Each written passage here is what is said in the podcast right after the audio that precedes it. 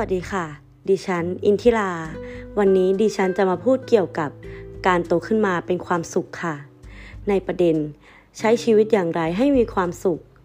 ความสุขน่าจะเป็นสิ่งที่มีค่ามากที่สุดในตอนนี้ พอใครๆ ต่างก็อยากมีความสุข พอใครๆ ก็ตามหาความสุข แต่แปลกที่ยิ่งอยากมีความสุข ยิ่งตามหาความสุข ความสุขก็กลายเป็นของหายาก เรายิ่งรู้สึกว่าเป็นคนที่ห่างไกลจากความสุข เมื่ออายุมากขึ้น แล้วลองมองย้อนกลับไป เราจะพบว่ายิ่งเราโตมาก็ยิ่งทำความสุขหล่นหาย อายุมากขึ้น แต่ความสุขกับลดลง มาดูว่าเรามีหนทางไหนที่จะทำให้เรามีความสุขได้บ้าง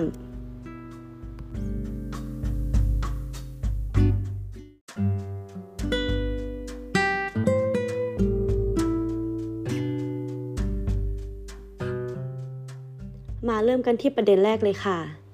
ความสุขเริ่มต้นจากการมีความฝัน เท่าที่จำความได้ เมื่อสมัยยังเป็นเด็ก สิ่งส่วนใหญ่ที่ดิฉันและผู้อื่นมักให้ความสนใจก็คือ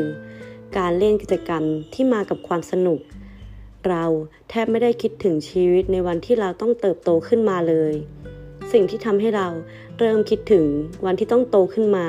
แม้จะยังไม่ถึงกับจริงจัง คือคำถามที่ว่า โตขึ้นมาเราอยากจะเป็นอะไร การที่เราจะตอบได้ว่า โตขึ้นมาอยากเป็นอะไร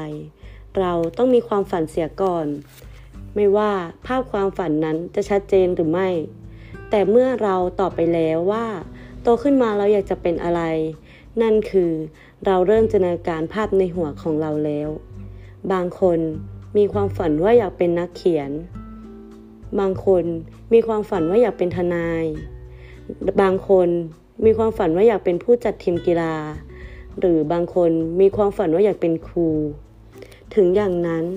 พอโตขึ้นมา ท่ามกลางคำตอบมากมายของความฝัน เรามักจะพบว่า สุดท้ายแล้วคำตอบที่อยู่เบื้องหลังของทุกความฝัน คือ เราอยากโตขึ้นมาเป็นคนที่มีความสุข เราอยากโตขึ้นมาเป็นความสุข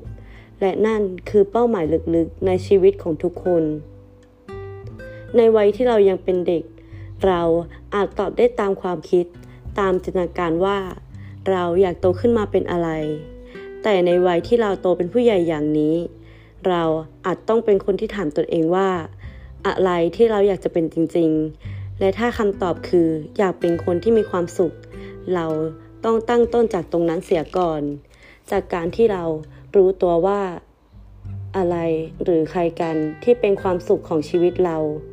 เมื่อเรารู้แล้วว่า อะไรหรือใครเป็นความสุขของชีวิตเรา แม้ว่าจุดมุ่งหมายจะไกลแค่ไหน แต่อย่างน้อยเราก็จะรู้ตัวแล้วว่า ทิศทางที่แห่งใดของชีวิตที่เราควรจะก้าวไปกับมันค่ะ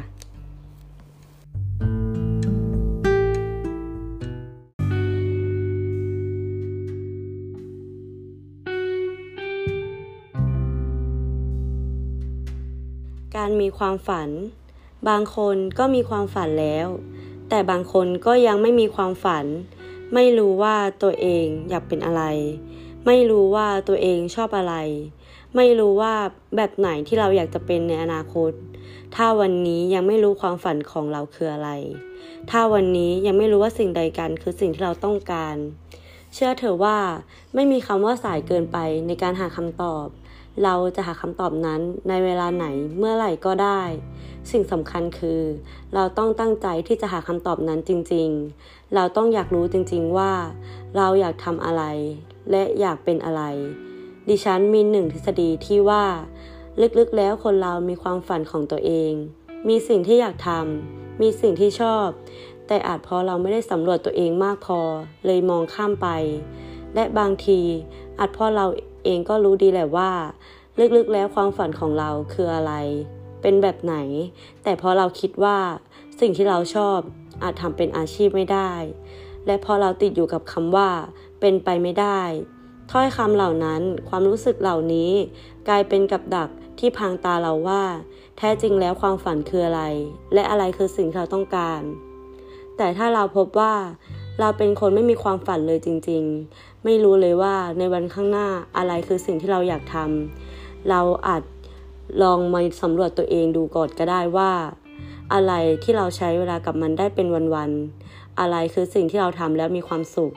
อะไรที่เราใช้เวลาอยู่กับมัน แล้วรู้สึกว่าเป็นตัวของตัวเอง เมื่อเรารู้แล้ว เราค่อยหาวิธี ว่าเราจะทำอย่างไร ให้ชีวิตเรามีสิ่งนั้นเป็นองค์ประกอบหลัก เชื่อเถอะว่าความสุขของชีวิต คือการได้แบ่งเวลาของเรามาทำในสิ่งที่เรารัก ไม่ว่าจะได้รายได้จากสิ่งนั้นหรือไม่ก็ตาม